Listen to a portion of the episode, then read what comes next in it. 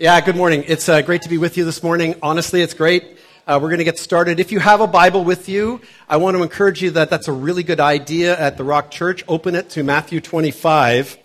I was, uh, pardon me, yeah, Matthew 25. We're going to be looking at one of the parables that Jesus taught his disciples in that chapter. And it, it made me think, actually, when I said, open your Bibles, please, this morning, whether it's on your phone or a tablet, that's great. But I watched this past week, Janice and I watched this past week, uh, a movie called Jesus Revolution. Uh, I don't know if you've seen it. Uh, you should. It's fantastic. It's really good. It's uh, Jonathan Roumie, who plays Jesus in The Chosen, is uh, playing Lonnie, uh, one of the hippies who, who begins a movement in Southern California many, many years ago uh, that I actually remember. And uh, one of the best things, things I saw in the movie, and I loved it, because Chuck Smith is the pastor of a church that's basically dying, uh, mostly older people who don't really want hippies in their midst. And all of a sudden, there's one scene where the, the, the church is full of hippies, full of them, and, and Chuck walks up to the pulpit and goes, and every hippie in the room pulls their Bible out and puts it up in the air. I wish we were a church full of hippies. Okay, that's all. That's all I'm saying. It, listen, it comes up on your phone. That's fantastic. Okay, just don't text anybody during the sermon. Okay. So listen, we're going to be. We are in a series, as you can see. Have we have our screen back up again there, Alec? Uh, yeah, locally grown, the fruit of the spirit. This is the ninth uh, message in the series. So we've been going th- very slowly through all of the fruit, and uh, not because of me, but I think most of you will will agree. It's been really awesome to see what this fruit is all about. And so our key verses, uh, which will be on screen for you, are from Galatians 5 22 to 23. But the fruit of the Spirit is love, joy, peace, patience, goodness, today, faithfulness, gentleness, self control. Against such things there is no law. So, to help us discover what this fruit, facet, character trait of faithfulness actually looks like, I want you to read with me. It won't be on screen. Uh, Matthew 25, verses 14 to 30. A very, very interesting and challenging parable. This is Jesus speaking to his disciples. Matthew 25, verses 14 to 30. So Jesus said, For the kingdom of heaven will be like a man going on a journey who called his servants and entrusted to them his property. To one he gave five talents, to another two, to another one to each according to their ability. Then he went away. He who had received the five talents went at once and traded with them, and he made five talents more. So also he who had the two talents made two talents more. But he who had received the one talent went and dug in the ground and hid his master's money. Now, after a long time, the master of these servants came and settled accounts with them. And he who had received the five talents came forward, bringing five talents more, saying, Master, you delivered to me five talents. Here, I have made five talents more. His master said to him, Well done, good and faithful servant. You have been faithful over a little. I will set you over much. Enter into the joy of your master. And he also, who had two talents, came forward, saying, Master, you delivered to me two talents. Here, I have made two talents more. And again, he heard the words of his master saying, Well done, good and faithful servant. You have been faithful over a little, I will set you over much. Enter into the joy of your master. He also, who had received the one talent, came forward saying, Master, I knew you to be a hard man. A hard man reaping where you did not sow, and gathering where you scattered no seed. So I was afraid, and I went and hid your talent in the ground. Here, have what is yours. But his master answered him and, and answered him and said, You wicked and slothful servant. You knew that I reap where I have not sown, and you gather where I scattered no seed. Then you ought to have invested my money with bankers, and at my coming I should have received what was my own with interest. So take the talent from him and give it to the one who has the ten talents. For to everyone who has will more be given, and he will have an abundance. But from the one who has not, even what he has will be taken away. And cast the worthless servant into the outer darkness. In that place there will be weeping and gnashing of teeth. This is the word of the Lord we need to pray. Gracious Heavenly Father, uh, Thank you so much for this day. Ah, Father, we thank you that in our world and culture, there is a day set aside to celebrate mom, motherhood. This incredible gift that you gave to all of us that we would have a mom, that we would be birthed by someone who loved us so much to carry us in her body and to deliver us and then to the best of her ability to raise us. So today we celebrate that and we thank you for her. Father, Lord Jesus, Holy Spirit, I pray that you would help us, all of us today, just understand this amazing fruit of faithfulness that obviously clearly comes from you, first of all. But you're calling us to it. Lord Jesus, you're calling us to it. So I pray that you would help us as we unpack this this morning. I pray this in your worthy name, Jesus. Amen. So, as I was thinking about this this week and writing my notes for this, uh, I, am thinking that, that this particular facet, quality trait of faithfulness, is it, it's the great equalizer of all of the facets. And I, I actually was wondering, like, why, why Paul, who wrote this, why Holy Spirit, who inspired him to write it, did you push whole faithfulness to, to, that far down, right? Like love, joy, faithfulness, maybe, right? Before peace. But it's later. And it's important. And, and the realization that I came to is, is that all of the facets, every single one of them, virtue, character traits that are one fruit of the Spirit, rely on and support one another. They rely on each other, especially this one. A serious deficiency in any of them will seriously impact the depth and effectiveness of all the others. I, th- I, think most of us who've been in this series but have actually been thinking about fruit in our own lives, we know that's true. You know, if we're lacking love, the, the love of the Father, the agape love of the Father for our brothers and sisters in Christ and for our neighbor as ourself, it likely has something to do with how faithful we are being. Right? How patient we are being, how kind, good, etc. So they're important. So listen, rather than imagine, we've been over this and some things we repeat every week, and I'm going to do it again just for your benefit. Uh, we've imagined before, like at the beginning of the series, you've seen series that have been done before, and there's always this image of a tree, right? And the tree has got all kinds of fruit on it, right? It's got apples and oranges and watermelon, bananas, those things. And I'm like, you know, like we're, we're preparing this series, I'm going, that, that doesn't make any sense whatsoever that no tree can grow that, right? No vine can grow that. And so we looked at John 15, Jesus' story and teaching about the vine and the branches and all the rest of it, and we came to this conclusion. This is what fruit looks like. That's what fruit looks like, right? That, that's what very ripe fruit looks like. That's what fruit looks like that's been through a whole summer, especially up in the good old Okanagan, the land of Merlot, thank you, Lord, is, is is simply this. It's, it's that it, it, starts off and it's, it's a lot of preparation of the vine and, and attaching the vine to a trellis. And then there's weather and climactic changes. There's heat, which is really important, but too much heat, not enough water, too much water. The, the, the fruit has to struggle all summer. And the pruners, the farmers, have to struggle all summer to keep the health of the fruit so that it looks like that. So then, mid summer, it looks like this. And so that image we've been showing to you, I've been showing to you every week, not every week, but most weeks, just to remind us once again that it's about ripening of fruit in our lives. And, and that's the work of the Holy Spirit. He's the one who produces the fruit in us.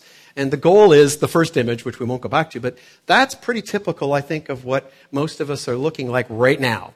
And then in the life of the Christian, it's like it's just ongoing, right? It's, it's like many seasons in our lives. Many ups and downs, Christian. A lot of heat, a lot of testing, and some painful pruning by our Heavenly Father, the vine dresser, so that what? We can bear much fruit, so that we can ripen and be these people that He's calling us to be people who are full of love, joy, etc. So, over the course of this series, we've been repeating a key point that this fruit, this fruit that's descri- described here in these verses, although looking like natural virtues that every thoughtful human being would want to cultivate in their lives, that there is a difference between the natural character traits that every human being would want to have and this fruit. The difference is this is supernatural. You and I cannot attain perfect love, perfect joy, peace, patience. Oh, These are attributes of God, His character. And so they are supernatural. And so all of these traits are those that represent the very character and heart of God, and the only way they can be produced in a person's life is by the Holy Spirit. He has to be in you, working these out in you, which means you need to be attached to the vine, who is Jesus Christ. The lifeblood flows through him and the vine to the branches. And so it's the key to why Jesus taught about the vine and the fruits. And it was this so that, listen, at the end of the day, you and I would realize, and he says it in John 15, he, he says that, look, besides the fact that you one day need to actually tell people the gospel, you're a sinner, you need Christ, he died for you, you can be forgiven. Besides that, these fruit, the fruit, pardon me, these facets are what will prove to this world this lost and dying and broken and hurting world that you are truly a disciple of Christ. Because the way that you demonstrate these things, the way that I, we live these things out, will be different. It'll be different, and people will see that and they'll go, Who are you? what are you? It opens an opportunity for us to witness to the truth of Jesus Christ. And so now, having repeatedly drilled this fact in over the past several weeks, I, I, I thought uh, that there's a potential uh, for a misunderstanding. There's a potential for a misunderstanding for some of us. And I, I, have maybe lived this out of my life as a Christian over the last 40 some years. And I know some of you probably have as well. And it's a misunderstanding that might limit, listen, our fruitfulness. It's possible that we might fight the tension that can exist between our being, our being, and our doing, right? That should flow out of who we now are. We might think, well, th- there was nothing that I can do, there was nothing that I could do to save myself, to earn God's forgiveness by just being a good guy, Glenn you know, by doing good works. There's nothing that I could do. Every Christian knows that. That's not the gospel. The gospel is there's nothing you could do. It's what Jesus did for you that saved you. So, knowing that, some of us would say, well, there, there's nothing that I can do, because Glenn, you've been repeating it over and over, uh, to sanctify myself or produce this fruit in myself. That's true too. that is very true. Because after all, it is the Spirit's fruit, and He is the only one who can produce it in us. There's little, therefore, for me to do, some of us could assume, than to just pray, Oh, dear Lord, right now I need to be more loving, so give me more love. And then wait. Oh Lord, I need to I need to be more kind, patient. Please give me more patience. Where is it? What's going on here? There's a tension there. And I want to clear that up with you today through what we're going to see in the parable, but also some other things.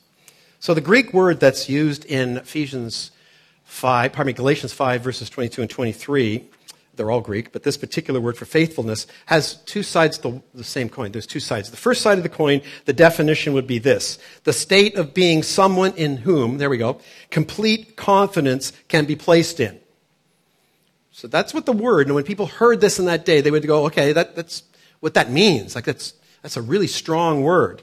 The state of being. So there's being, the kind of person in whom complete trust can be placed in, which obviously, listen, that obviously suggests something, doesn't it? It, it suggests there had to have been some evidence that these people were being these things. They were being this kind of person. There had to be evidence.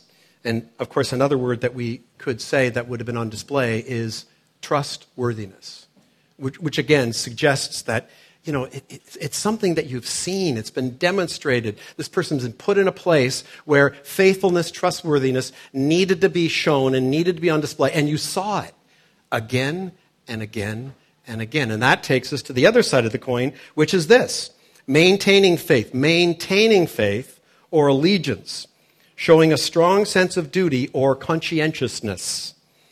And the words that I like there are maintaining, showing, and duty, which are clear indications that this type of faithfulness is what's being called for here. And it's, it's actually also meant, and for those of you who are here today who are happily married, anybody? yes, thank you for. Yes, that's really, really good. You, you meant that in your vows, right? You meant that when you said, until what? death, till she kills me, or no, right? Till death do us part, right? It is a faithfulness that is strong and it is maintained for life.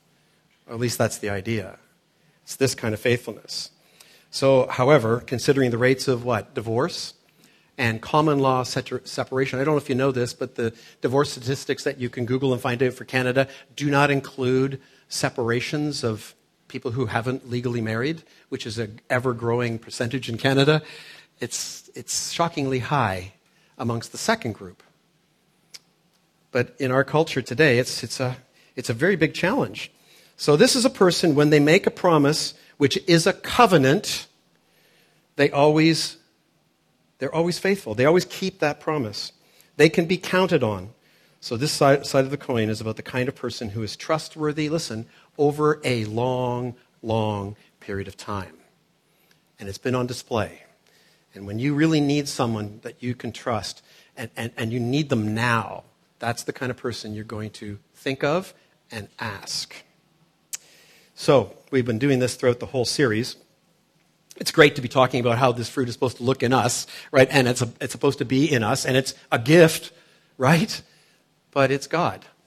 And so we've been doing this through the whole series where we've been going to the Old Testament and the New and looking at, okay, how is our Heavenly Father, the God of the Old Testament, Jesus, some of the early disciples, how faithful were they? How was that demonstrated?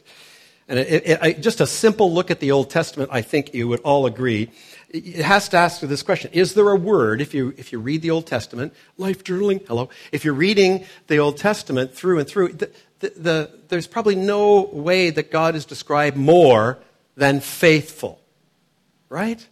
It's constant. It, again, you go looking for it. It's just, it's absolutely amazing that you see this. And, and there are so many testimonies to his faithfulness, and the most significant, of course, is his faithfulness to his word, to his promises. Why is that? He keeps them. Every single one.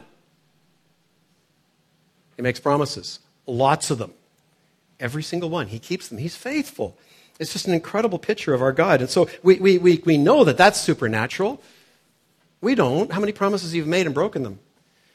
Yeah, yeah, son, I'll, I'll tell, yeah, I'll be home. I'll, I, tonight we'll, yeah, we'll go, we'll go hit some golf balls at the driving range. Hey, son, I'm sorry, I, I work, I'm working late, whatever. okay, I got that t-shirt. Promises are so important, but not with our God. It's all throughout the whole Testament. One of the first ones that we'll see will be on screen is from Deuteronomy 32. It says, For I will proclaim the name of the Lord. Ascribe greatness to our God, the rock. His work is perfect. For all his ways are justice, all of his ways are justice, a God of faithfulness, without iniquity, just and upright is he. Psalms, come on. You, you, can almost not read a single psalm where faithfulness, the faithfulness of God, is not mentioned. Psalm uh, 33 uh, says this For the word of the Lord is upright, and all his work is done in all of his work. He's done a lot of things. He's doing a lot of things, and he will do a lot of things. Is done in faithfulness. He loves righteousness and justice. The earth is full of the steadfast, another word for faithfulness, love of the Lord. Psalm 36 Your steadfast love O Lord, extends to the heavens, your faithfulness to the clouds. Major hyperbole here saying it, it's just beyond. You're faithful beyond anyone, anything. It is so beautiful. So these actually are the words of the people of Israel, of some of the people of Israel, you know, David and some of the authors of the Old Testament, Moses, etc. These are their words. And if you were to sit any one of them down, if we could grab somebody from like the days of Jesus and say he was Jewish, and he was a rabbi or whatever, it's to sit down. Tell me about your experiences. Okay, it need to be somebody a little older than that, someone who lived through these days, right? And, and just tell me, how, why did you describe God as being so faithful? Right? And, and they, they'd have countless stories.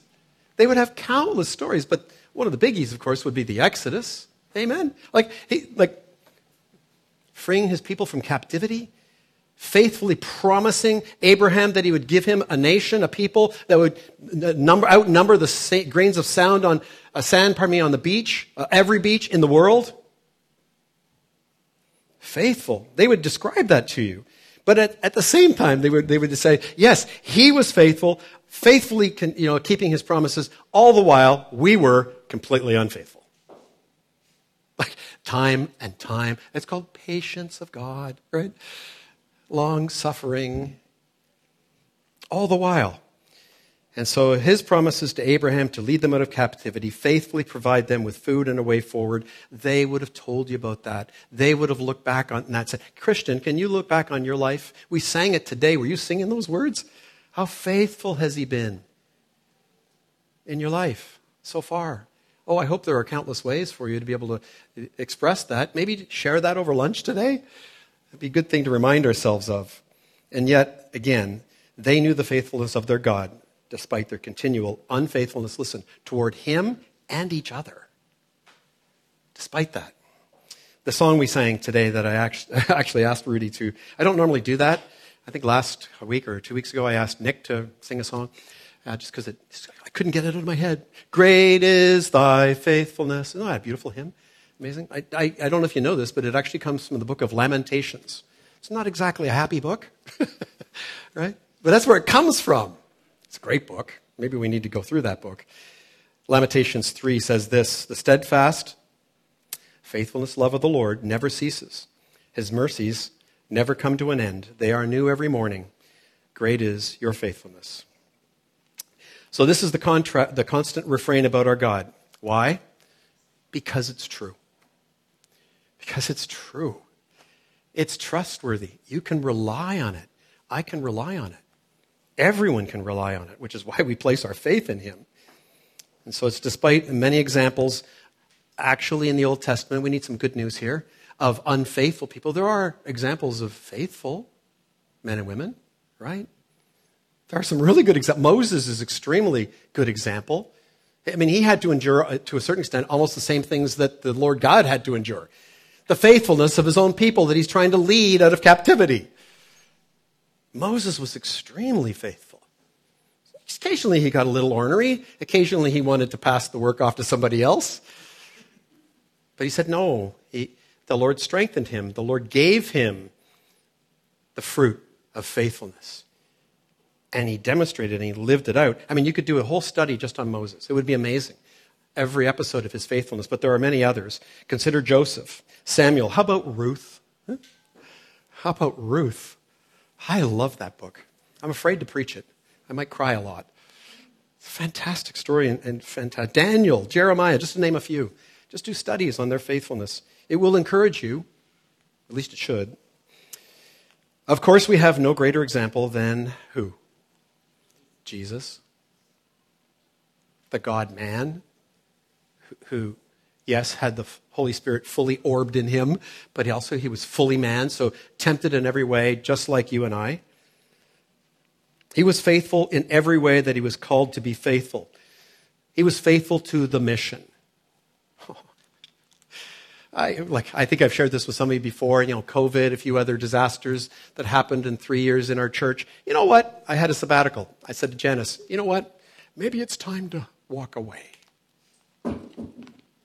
I need to go golfing. it's a lot less stressful. Well, no, maybe not. Um, you haven't seen my game lately. It's about being faithful, even when it's hard, especially when it's hard. That's really, really important. And that's what Jesus did. And so you look to him. I look to him. He was faithful to his Father's will all the time, faithful to his Father's will. There's not an instance where you can find in the Gospels that Jesus went, No, I'm going to do this my way. He did ask the Lord to pass the cup, that maybe he wouldn't have to drink of this cup called the crucifixion. And then he said, No, no, hang on a second. Your, your will be done, not my will. He was faithful. He endured it all the way to the cross. But you all also know this, and some of you are just going to love this, right? He called you and I, every one of his disciples, to be equally faithful, right? And how did he do it? Yeah. Matthew 16. If anyone would come after me, let him or her deny himself and take up his cross and follow me. Follow my path. Follow me and be faithful. So, faithfulness then is about integrity, it's about accountability because it requires trust. So, have you ever had this happen when you're talking to someone and then they go, they, they, they say something, go, trust me. oh, I don't know how many times I've said that to people. And then they look at me and go, okay. But isn't the bottom line is that when someone says that to you, that your, your response is going to be kind of, or you, in your mind anyway, thinking, look, it might be helpful if I'd had maybe a couple of years of experience of you being trustworthy. So imagine this, two imagines for you. Imagine actually knowing men and women who are like that. Do you know anyone? Honestly, do you know anyone you can go to because you trust them? they they're faithful. They're not perfect, they're human. But you can trust them. Can you imagine that? How about imagine being someone others trust in this same way? That's the goal for me. That's the goal for us, Christian. We need this fruit. And we need to not just pray for it, we need to live it out, experience it, and live it out. So, friends, obviously, the problem for most of us uh, is where we place our trust, right? Many of us, and rightly to a certain extent, we place our trust in our wives or in our husband, right? And, and that, that's good. We should trust each other. But as we all know, husbands fail, are not always trustworthy all the time, and various circumstances that break that trust, well, it's hard.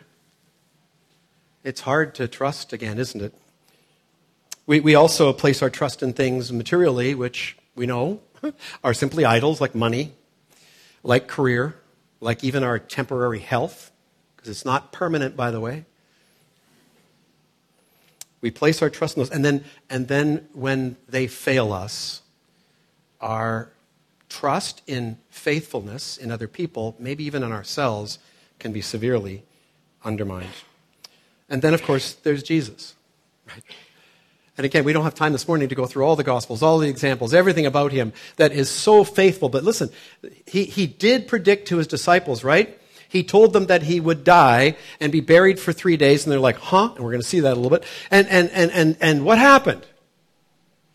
And he said, I'll raise on the third day. And what happened? Well, he made a promise. He told them what was going to happen. He prophesied. And what happened? It came true. He did. What did he, what did he also tell them when he, he stood in front of the disciples before the day of Pentecost and just before he ascended, he said, What? I will come again. I will come again. Revelation 19, the last book of the Bible, says this John is being asked to write what he sees. The Apostle John. Here's what he writes in Revelation 19. Then I saw heaven opened, and behold, a white horse. The one sitting on it is called capital F, capital T faithful and true. And in righteousness, he judges and makes war. This is the end times, the end of the world. He is clothed in a robe dipped in blood. And the name by which he is called is the Word of God. Who are we talking about here? This is Jesus. On his robe and on his thigh, he has a name written King of Kings and Lord of Lords. Thank you, God I do not have to put my trust in my prime minister alone, in the president of the United States alone, in any other worldly leader alone, but in the King of Kings and the Lord of Lords. So, this parable that we're going to look at, just briefly as we come to our conclusion today, it comes in the midst of Jesus answering his disciples' questions about the end times. This is just before he's crucified. So let me read the first two verses for you. They'll be on screen, and then we'll just unpack it a bit. For the kingdom of heaven, Jesus says to his disciples, will be like a man going on a journey who called his servants and entrusted to them his property. To one he gave five talents, to another two, to another one, to each according to his ability. Then he went away.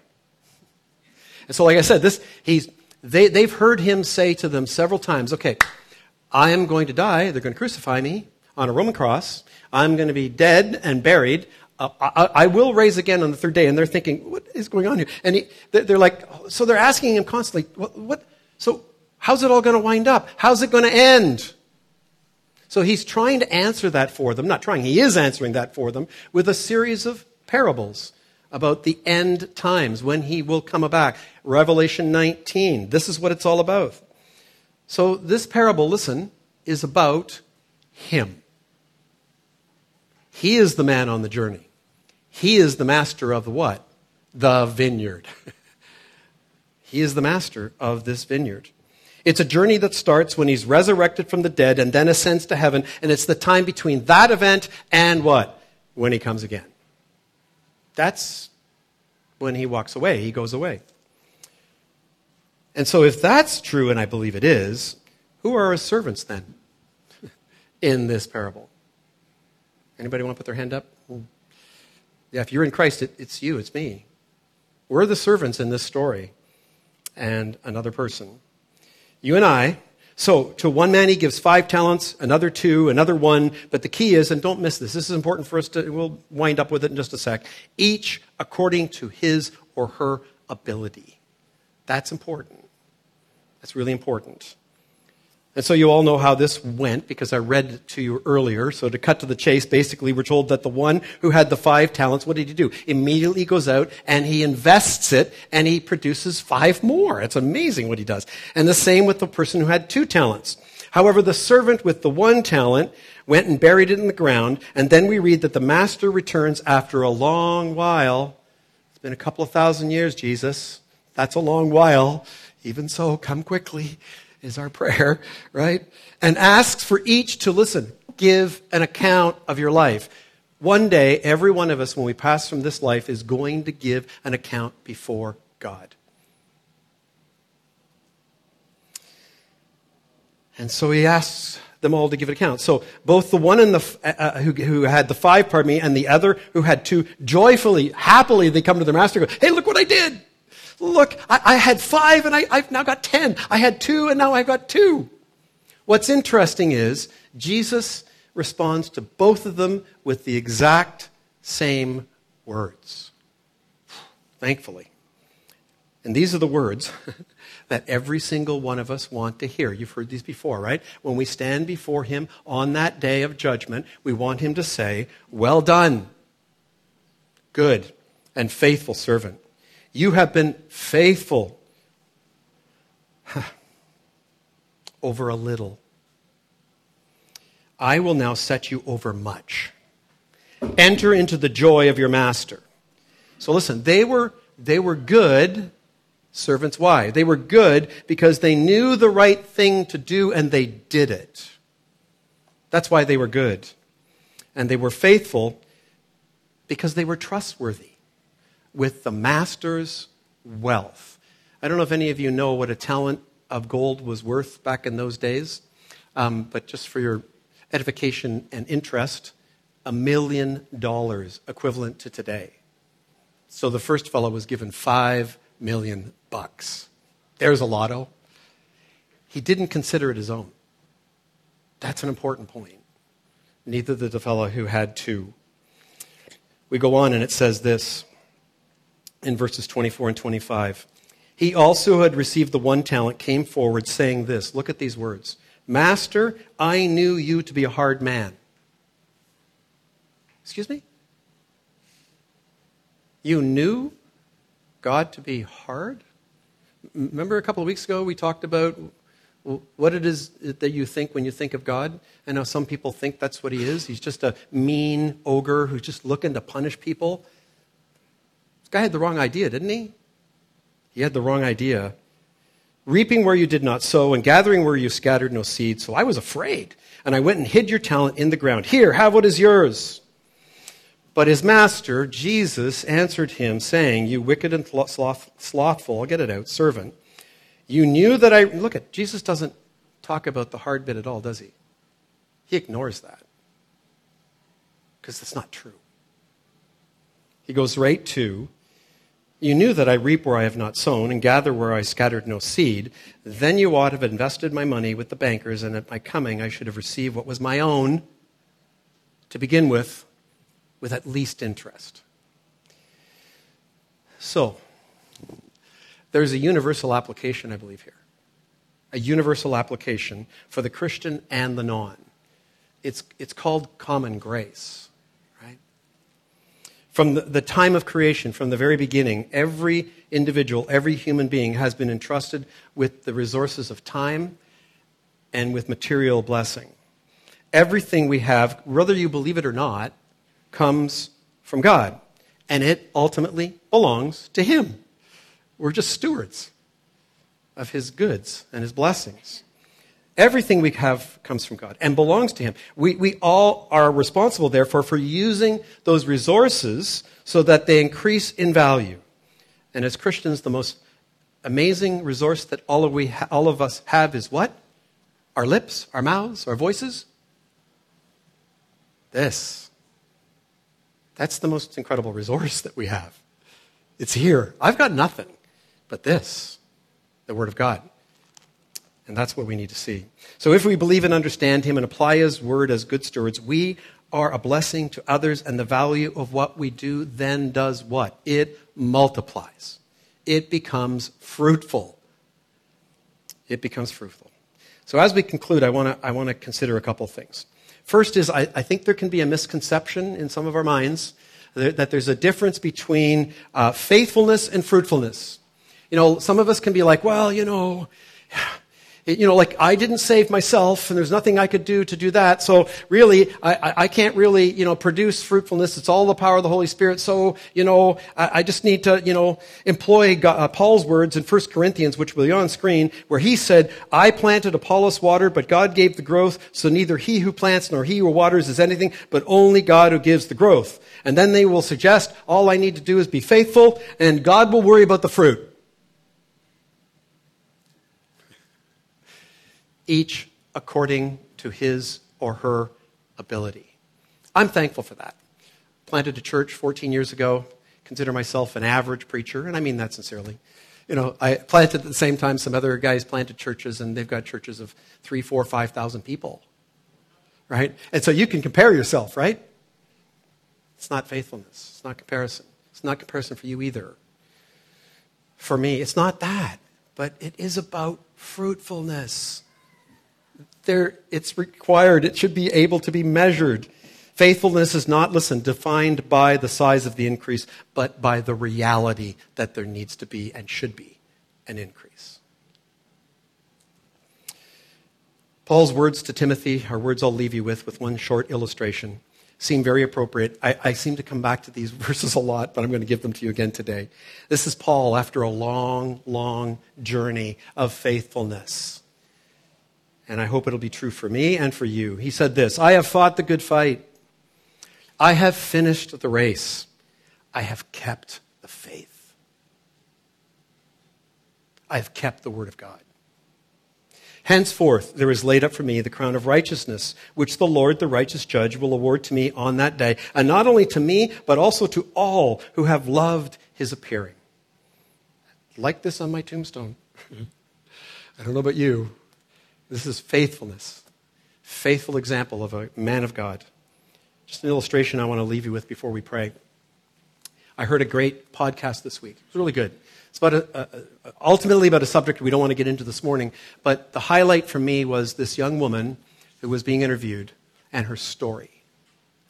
She was a all-American, is an all-American champion Olympic team member swimmer.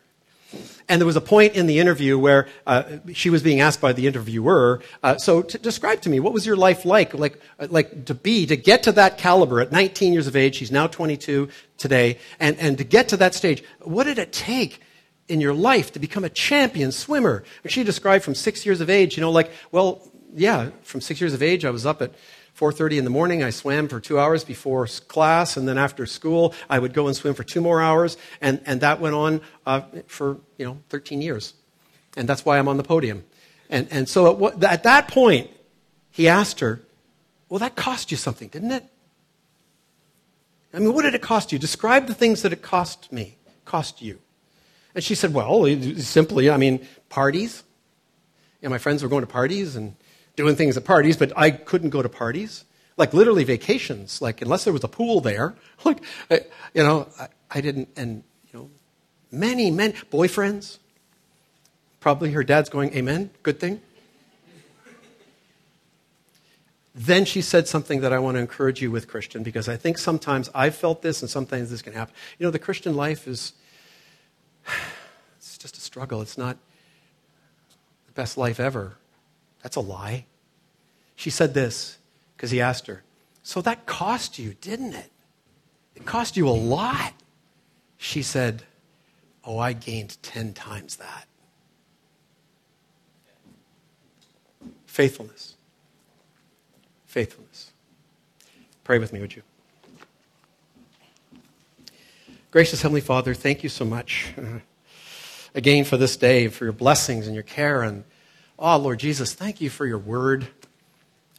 Oh, Lord, that, well, we know you're God, but by the same token, for you to teach these parables, these, these uh, simple stories that, that are so profound. And we read them 2,000 years later today, and, and we can read them and we, we can understand exactly what you're getting at. And, and yeah, Holy Spirit, it, it can cut us to the heart. And that's a good thing. It, it, can, it can get us to the point, every single one of us, which we need, which is to, to come before you once again, maybe for the first time today, and just repent and say, I'm sorry. You are right. I failed you, God. I have not. I have not even acknowledged you as the God of this world and your common grace towards me. But I want to from today on.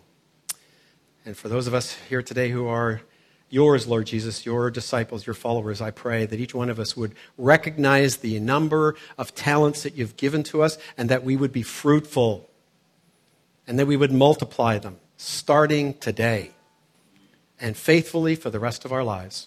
I pray this for myself, first of all. Help me to finish well, Lord. Help us all to do that. Pray your blessings now in Jesus' worthy name. Amen.